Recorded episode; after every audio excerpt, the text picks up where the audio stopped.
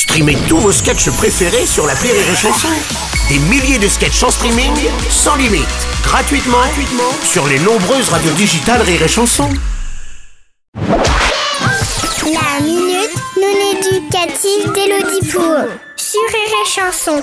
Chère Elodie, hier, Tata Pilou, c'est la sœur de maman qui voyage partout dans le monde parce qu'elle a pas d'enfant, elle est revenue de Las Vegas.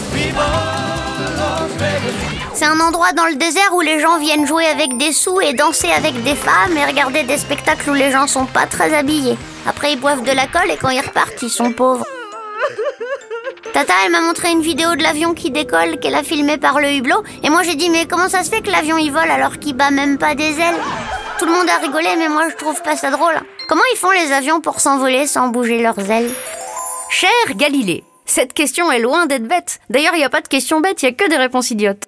Un avion peut voler sans battre des ailes. Il y en a bien qui sont riches sans bouger le petit doigt, qui mentent sans cligner des yeux et qui enseignent sans savoir faire. Et tant mieux si l'avion ne bat pas des ailes. Quand on sait que le battement d'ailes d'un papillon au Brésil peut déclencher une tornade au Texas, imagine le carnage.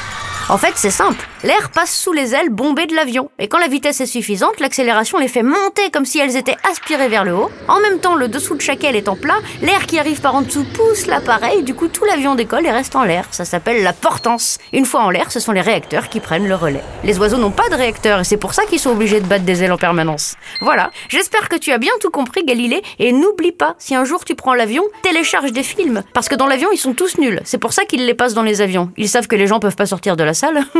bonne journée Galilée. Merci à toi, Elodie chanson